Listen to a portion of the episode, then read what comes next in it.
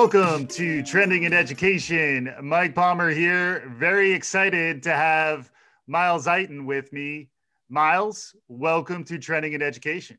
Thank you. Thank you. Great to be here. No goal is too high where no goals fly. So happy to share this sky. There you go. You're getting lyrical uh, to begin with. I appreciate that. We have Miles here to talk about some of the interesting work he and team are doing at Lo-Fi Language Learning. And uh, we're going to hear all about that. We're going to talk about English as a foreign language. We're going to talk about hip hop and how it can help with that whole endeavor. But before we do any of that, Miles, we'd like to begin by getting our guests' origin story in their own words. So, what got you to this point in your professional life, and why might that be interesting to an audience that's trying to understand where the world of learning is going? Long ago in a land far away, there was a Christian school ran by Northern Baptists in the middle of horse country, Miami Dade County, which mm. doesn't make any sense, but neither did my being there. I was a mole among a sea of kids who did not look like me, but I was always top of the class, being smart, generally succeeding as Black excellence do. And a lot of what drove me to take on this path was coming up in that environment and not necessarily being understood as someone who just appreciates hip hop culture, but further, someone who was able to glean a lot of transferable skills as a young one growing up from hip hop because I'm surrounded by a lot of kids who were richer than me, and I was really there for academic prowess at that point. I was drawing and scribbling the Phat Farm and Fubu logos in our cover sheets and getting in trouble. And beyond that, I was just trying to write bars because that's what I saw move the people who were on my block when I went back home. Mm-hmm. Something, something, something, high school, college I end up in Taiwan and I realized, wow, the thing I'd really been studying this entire time is how to be just a dope MC mm-hmm. and how to carry that into just being an all around dope student. Mm. So we started lo-fi language learning as a way to bring hip hop to the EFL field in Taiwan. And now that's expanded to bringing hip hop into the education field, period. Mm. And t- Taiwan ends up being just one of the program areas that we're going to end up going in. Yeah. So, lo fi language learning is a place where you're helping educators who are teaching English to folks who don't speak English as their native language. You're helping them learn English. And then a lot of the influence is, is from hip hop. Can you talk about how that relates to who you are and, and what lo fi is doing? Our goal is really just bringing the strength of street knowledge into the classroom. So our current offering right now is what we call the Arts and EFL training program. We're having our pilot go out with five students who attend New College of Florida mm-hmm. and five students who are outside of the university banner completely and bringing them together for a series of workshops as they go through a curriculum by Bridge TEFL. Shout out to them. So they complete the Bridge TEFL 120 hour Master TEFL course on a schedule we put on, simultaneously attending our arts workshops to learn how to integrate their creative skills that they already have as storytellers, linguists yeah. Mm-hmm. into the curriculum design area. It's a real departure from where we were even at the start of 2020, where it was me in Taiwan just hosting tutorings or going to classroom visits, workshops, or what they call buxibans, the after school learning programs with my DJ set and getting kids engaged in English learning through hip hop and playing with syllables with them, yeah. breaking down how different regional dialects occur in the United States. Yeah. And now we're going straight to the teacher to make sure our reach can extend beyond how many beats I can kick in front of one group of class. Yeah, you want to figure out how to expand the the impact as fast as possible. So if you could train the teachers or even train the trainers, that's a way that you can get what's worked for you ideally out to a lot of other people. So part of what you're doing really is trying to help educators get better And that's something I remember we talked a little bit about. Truth be told, I have a new College of Florida uh, background as well. So much respect to the alma mater. And we connected across the generations, which, which is kind of cool through New College. But it is interesting to me to think about how teaching is a performative act and being up in front of a room or now in front of a virtual room does require a level of virtuosity and skillful performance that to me is very analogous to being a, an MC on the mic. Can you talk a bit about that connection in, in, in how you understand all this? Sure. In a lot of ways, I think teaching is a performance, very verbal performance, not just on some dead poet society stuff, but at the same time, you could think of an MC as someone giving you that performance, even when they're doing a music video through a screen. So I think rappers are MCs, people engaged in this kind of lyrical sport, let's say, yeah. are well suited for commanding attention, for bringing a lot more awareness to words and cadence and pauses and things that go beyond just simple vocabulary and yep. grammatical structures in English. And I think that helps me a lot as um, a term I like to call an aesthetic learner. So not necessarily visual, kinesthetic. I'm sure. trying to see where the sauce is, and that's where you get my attention yeah. and entrainment. Nice. Yeah. So artistry is something that captures attention. And when you have their attention, it's also really interesting to me when you're you're talking, it it, it does make me think about the fact that hip hop is a verbal, poetic art form that I imagine can help people make connections to the the language learning. Are there places where it can get in the way? Because it does seem like hip hop is sometimes complex and not always where's the bathroom. So like how do you blend between the lyrical lyrical miracle in your swimming pool kind of rap.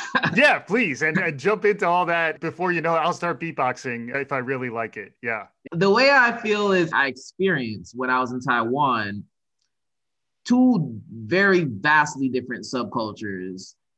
And that was me being in graduate school as a Fulbright with a lot of the other international cohort, but mostly non English speaking students who in our major, it was an English speaking major. We did our whole program in English and used the Mandarin where we can.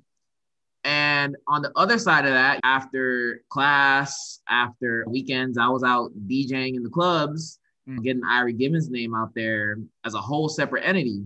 And I met better English speakers going out to those clubs. Mm-hmm.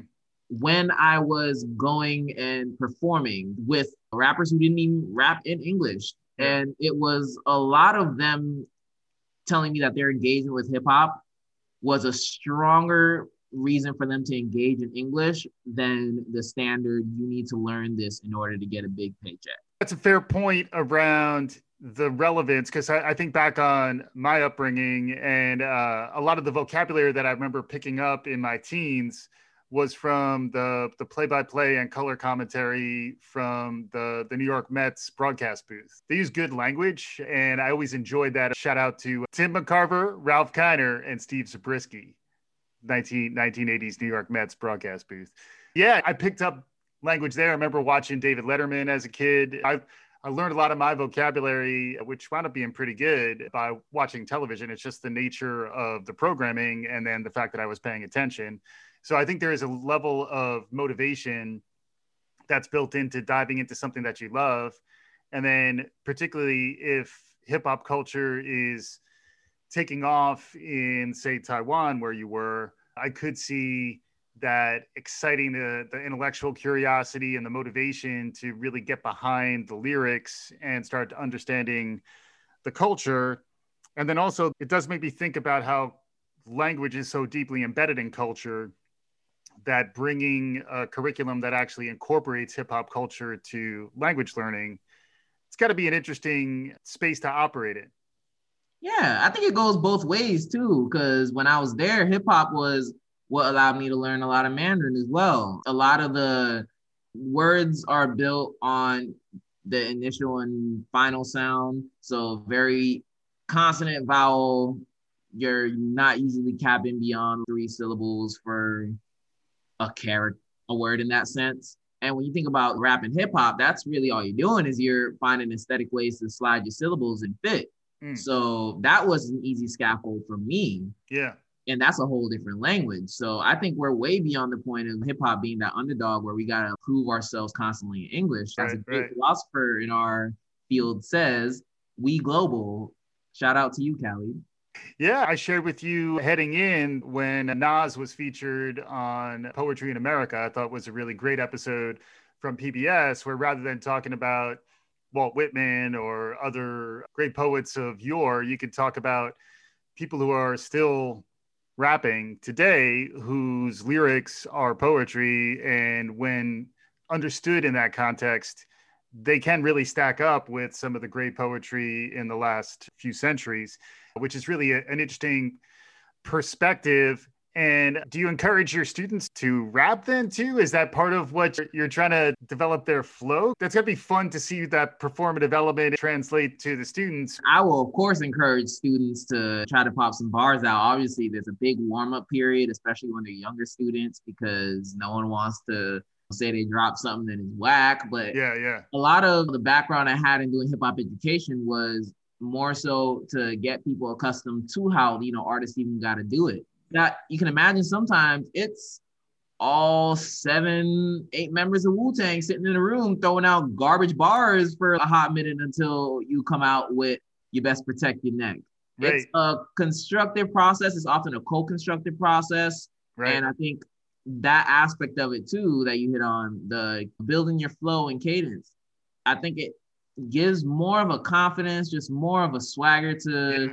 the language you want to learn and the comfort you have in speaking it and that translates just as well that as i would say having someone doing it the way it's been done a million times over the past how many decades. As you're speaking, it made me think about the paralinguistic stuff you have to teach an English language uh, learner, including when to say yes or mm-hmm, and active listening sounds, which is something I've become very conscious of as someone who's been doing podcasting for quite some time. It's got to be really interesting to start to get to that meta level of instruction as well so that people understand typical intonations around turn taking and asking questions and those kinds of things.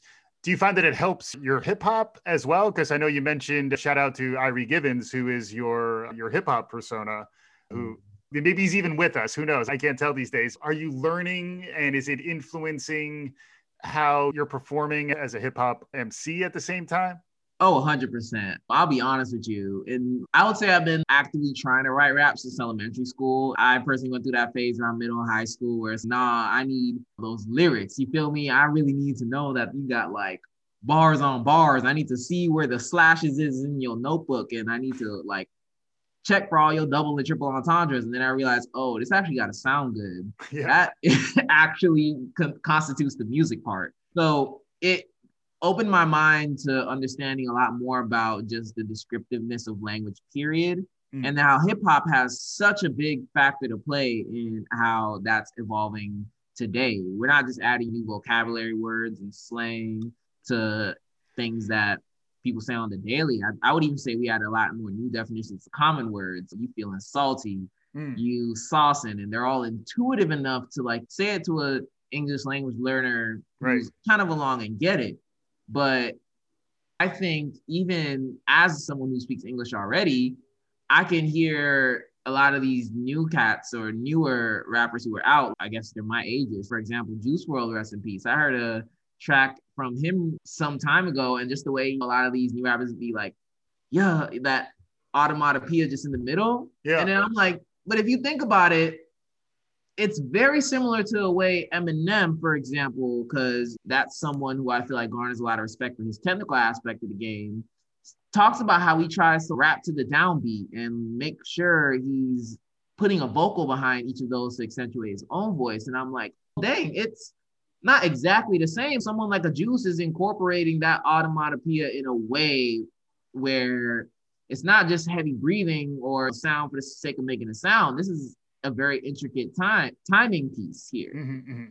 Yeah, you you you have me on onomatopoeia. Yeah, and for our listeners, uh, we will be talking a little bit about some hip hop because that's clearly part of this episode. So if you're not understanding all the hip hop terminology, where do people go? Where do people go if, if you're dropping hip hop terminology and, and they can't keep up, their head spinning, Miles? Where, what, what do you recommend? How does it work with your students if the lingo is getting a little bit esoteric and more inside hip hop language? How do you translate that? Or is it less of a problem because these folks don't even speak English to begin with? I'll straight up go in a classroom and say, How do you feel about it? First of all, context wise, in the sentence, what function does it make? Let me, maybe I'll do a body language indicator. What sense am I trying to convey to you? Think about the other words there. And then think about literally how it makes you feel. You know what I mean? Like yeah. if I was, before anyone, for example, came up with you salty, I wouldn't hear you salty thinking about like everything. The last person I knew who was salty to that point was Lot's wife. Shout out to the Bible. And she turned around and that's it. Yeah. So I'm not trying to be salty. yeah. Shout out to the Bible is a nice, it's a nice touch. I, I appreciate that. So that, that's so that, my mom. That's good. It's good stuff. And uh, so yeah, so lo-fi language learning, mainly uh, teach the teacher model at least right now, which is helping educators understand how to incorporate elements of hip hop into their English language learning flow and then perhaps maybe broader growth as, as, that continues to scale. Where do you see this going? What's on your roadmap for lo-fi language learning? As of right now, lo-fi language learning is something that I want to make sure we stick to the mission of. We are here to educate.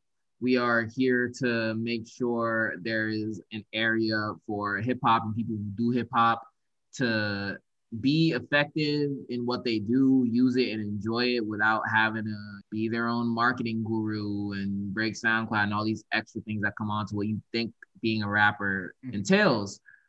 And I would like to see lo-fi expand to also have that strength as a platform. As of right now, is very attached to the entertainment platform that we release out of anybody's entertainment. But a lot of what I want to do is have people come through and just feel comfortable enough to create compositions, share, have this network of other people who would appreciate just the way they approach their work. And, and then what's the secret sauce then? You were touching on a little bit before. How do you build sense of uh, a collaborative environment? People feel safe enough to put themselves out there, uh, to almost risk enough so that they actually have something on the line so that they can learn and then also the ability to uh, collaborate and work off of each other's creativity. Are there tactics that you've learned? Or are there ways in which you can unpack the specifics of what makes that type of environment happen? In doing the research, my graduate program in Taiwan had me write my master's thesis, and I chose it on the effectiveness of me teaching a hip hop English class in what they call the CLIL model, C L I L, content integrated language learning. I ran before and after surveys, did a T test on the results, see what works and what doesn't. This might be contrary to a lot of what goes on in um, some areas of ELL. I don't necessarily subscribe to saying, all right, immerse yourself in this immediately right now. You got to jump in it and creating that bit of an unsafe feeling space. I mean, not say unsafe, uncomfortable, especially when there's a grade attached. I think that's what gets a lot of folks, especially I did my teaching at East Asia. So I'm not trying to get in the way of your academic future by right. doing this. I create a safe space and I mm-hmm. try to say hip hop really has been based on a lot of exclusivity in a way because it came from a people excluded mm-hmm. from a lot of popular music and even just access to resources to make the regular music period. It's a lot of that post civil rights, just not in the history books, what happened to these communities where someone figured out, hey, snap, we can put the record on and scratch it up and that starts sounding nice. Oh, wait, you can get an MC up there and he starts leading the people in rhymes. And I'm about to get really nerdy for a second. My favorite thing about that whole origin story of it was the MC and the DJ. I think for hip hop being such a distinctly black art form, and for whatever the connotation of that is, some people take that as not necessarily American. I think it's taking a collective musical style, which is a lot of you know the rhythmic beats of the griot stylings out from West Africa or calypso, or even where it mm-hmm. actually came from, which is the kind of proto dance halls and reggae's in Jamaica. Mm-hmm. And you got an MC who is now taking this collectivist, we're in a cipher circle, lead a verse and chant into no, I'm gonna tell you a whole story. And out of these collectivist music traditions, calypso, the griot from West Africa, or the proto reggae's in Jamaica, where hip hop actually stems from. Shout out to DJ Kool Herc you had MCs who they took the circle cipher and that joined in rhythm making into telling an individualist story about themselves. At first, yeah. he was just hyping the party up. Now he's you know telling whole tales. I think eventually that's how people do it. First, you just jamming. First, you just beating it up. Then it's okay. I'm gonna start throwing some ad libs. Then it's, oh, wait, I got something to say. Let me throw it in there too. This is what the floor is. And I really appreciate that. And I honestly wish that, and maybe this is just from a from the culture perspective, like when I was teaching the proto version of Lo-Fi's course at New College of Florida, we call freestyle floor tutorial. I was like, we don't gotta build this as yo. Like I even told people coming into class, you can only tell me so many rhymes about like how large your genitals are for the dudes that I understand that's the easiest thing to come across because hip hop comes across as this very DGAF. We love to think about it, but the power comes from, yeah, when you really start thinking about that. And I think an inclusive hip hop would be, you know, yeah. crazy. Mm-hmm. Yeah. Well, and then also there's a real history going back to KRS One. And I know Common's very engaged in education. Do you have any perspective on the history of, of hip hop MCs who cared about their role in the way that a great educator would? Are there role models or lessons to be learned from the history of, of hip hop in translating that into being a great educator?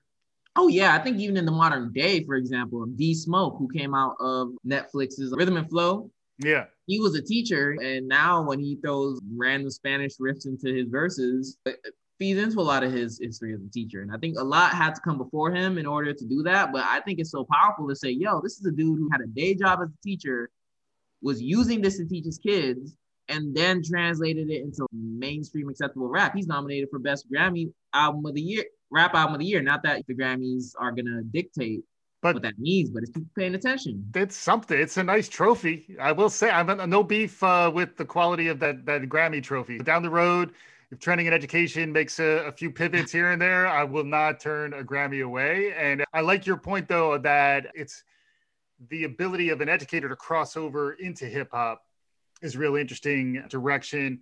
What about the other direction? Hip hop artists influence as educators, as thought leaders, as folks, you know, who are really creating some of the, the most important texts of our day but they're not always treated as such. Any thoughts on how hip hop is some of the most interesting language, English language that is coming out these days?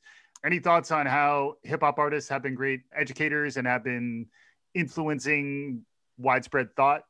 Oh, yeah. Pre internet, and I barely have that memory. I'm not saying that like I'm some OG. I was born in 1996. I have yeah. some memory of having to buy the CD and put it in my CD player. And that was how a lot of information got communicated about what was really going on and how actually abhorrent it really was. And even though these are rough MCs sometimes, even in the genre of gangster rap, and it's wrapped up in a lot more of what else is going on in the lifestyle. Again, before the internet, that's really the only way you really have to peek into like what was going on in these other subcultures and places. So mm-hmm. I think there is a history of hip hop carrying knowledge in that sense. But and I might differ from a lot of other people doing this here. I have a lyric in one of my favorite songs off the last tape I dropped, Prodigal Sunshine. It's called the song's called Repetition, and the line is, "Just because your feet hurt don't mean you're doing the research. What's your epistemology? Research design philosophy? Because honestly, we can get on the mic and think we got policies. So I would really like to see more people in hip hop engage beyond just the I'm the voice of the streets kind of thing. Not to wrap everybody up in that one foul swoop, but look at what Akon is doing right now mm-hmm. in Africa, building entire smart cities and cryptocurrency. Yeah. That was a lot of what Tupac was out here inspiring kids to do, saying, Yo, I wrote poetry, did dance, and I want to inspire y'all to do more, even as you see me going around here, like screaming thug life. Mm-hmm. And I think there's a history for that, and we're only progressively getting better and better in that regard. Yeah, Tupac was also uh, a pretty good actor, some might say, depending on your perspective on his his relatively short body of work. I thought he did some good work in his day. So shout out to to to Tupac as well. This is the shout out episode, uh, by the way, too. So hopefully folks are getting getting some of their shout outs. So Miles, we do want to begin to wrap up a little bit here. What else is going on in the world around you that's capturing your imagination these days? We've heard a little bit about how you're bringing hip hop into the classroom to change the lives of English language learners by making the, the the content more relevant and engaging and building the creative process all sounds amazing. Uh, you have hopes on it scaling what else is capturing imagination right now? We're trying to figure out what's going to happen in the future. And can you look into your crystal ball a little bit? to Give us. You mentioned some ciphers. Uh, can you can you interpret any of the signs that are presenting uh, these days? Give us some uh, some insight into where the world is heading. Yes. Let me give you my Miss Cleo here for a minute. I genuinely think that hip hop is getting to a place with what streaming has done to the industry, with what a lot of indie breakout stars like Chance the Rapper have done blazing trails. I think there's so much more room for hip hop to operate in the B2B model. And I don't just mean giving somebody an endorsement or doing your marketing gig. I think there's so much more room for a lot of these young kids growing up in this in I keep saying the sport. It really is a contact sport. But in the game to do something other than having your uploads, getting everybody to just listen to the song, chasing streams, because the model is just not working out for artists right now. And that's yeah. what it is. I think it, Lil Nas X said he made Old Town Road and he knew that it was the phenomenon that it was. But what really blew it up was the marketing behind it. He was hitting Twitter every day. He knew the growth hacks. He was, or if he didn't know, he was figuring it out. And then once it just, you know, popped off and some people in the whoever decides what is and isn't country music got mad, then now you got a hook. And there you go. So much more opens up for you. And mm-hmm. he only dropped what an EP and one really cool single after that. And he's still one of the biggest names out here, whether you like it or not. So I think my finger on the pulse feels that there's going to be a lot more of these cats coming in and learning from like the mistakes of a Tekashi Six Nine and using these marketing tools that they're learning in marketing psychology to spin into something that goes beyond the standard stereotypes planes chains and automobiles. Yeah.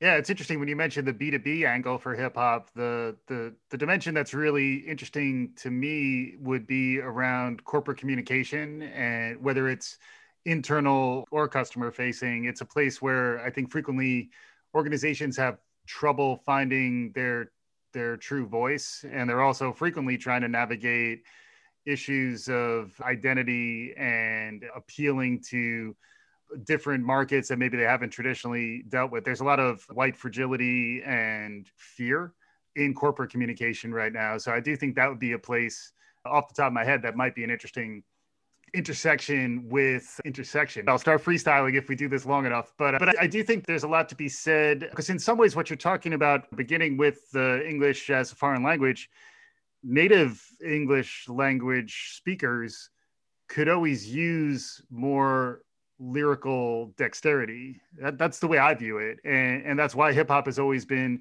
outside of just enjoying it, it's always been something that I've gravitated towards because I feel like there's a real love of language and uh, desire to be really great. You mentioned the the athletic analogy. I, I, think it's very much something I've experienced where it seems like people are trying to be the best or they're trying to perform at their optimal.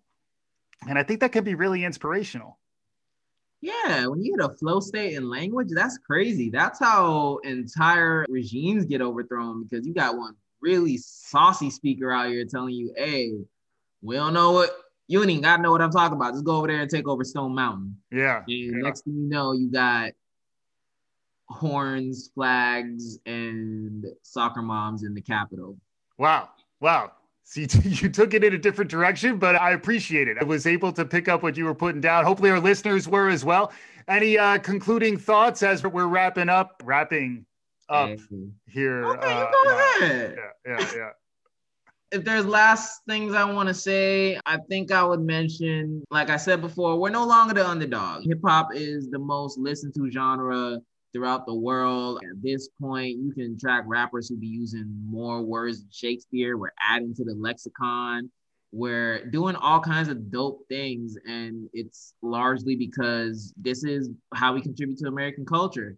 I think we can stand to unite a lot more. And one of the great places we can look to do that is hip hop. You know what I mean? And a lot of what I'm going around doing and teaching, of course, I'm gonna be in class saying it's not just this is how you use hip hop to deal with the linguistics. We teach the culture. This is where it came from. This is why it's considered a black art form. This is why we should not have an issue having our Jack Harlows and M's come through and have a good time. I really do think that hip hop is one of the most meritocratic places in terms of whether you have a career with longevity or not even though I'm the one saying, hey, don't be out here chasing streams, I think it's something we as an entire country can learn from. If you dope, you dope.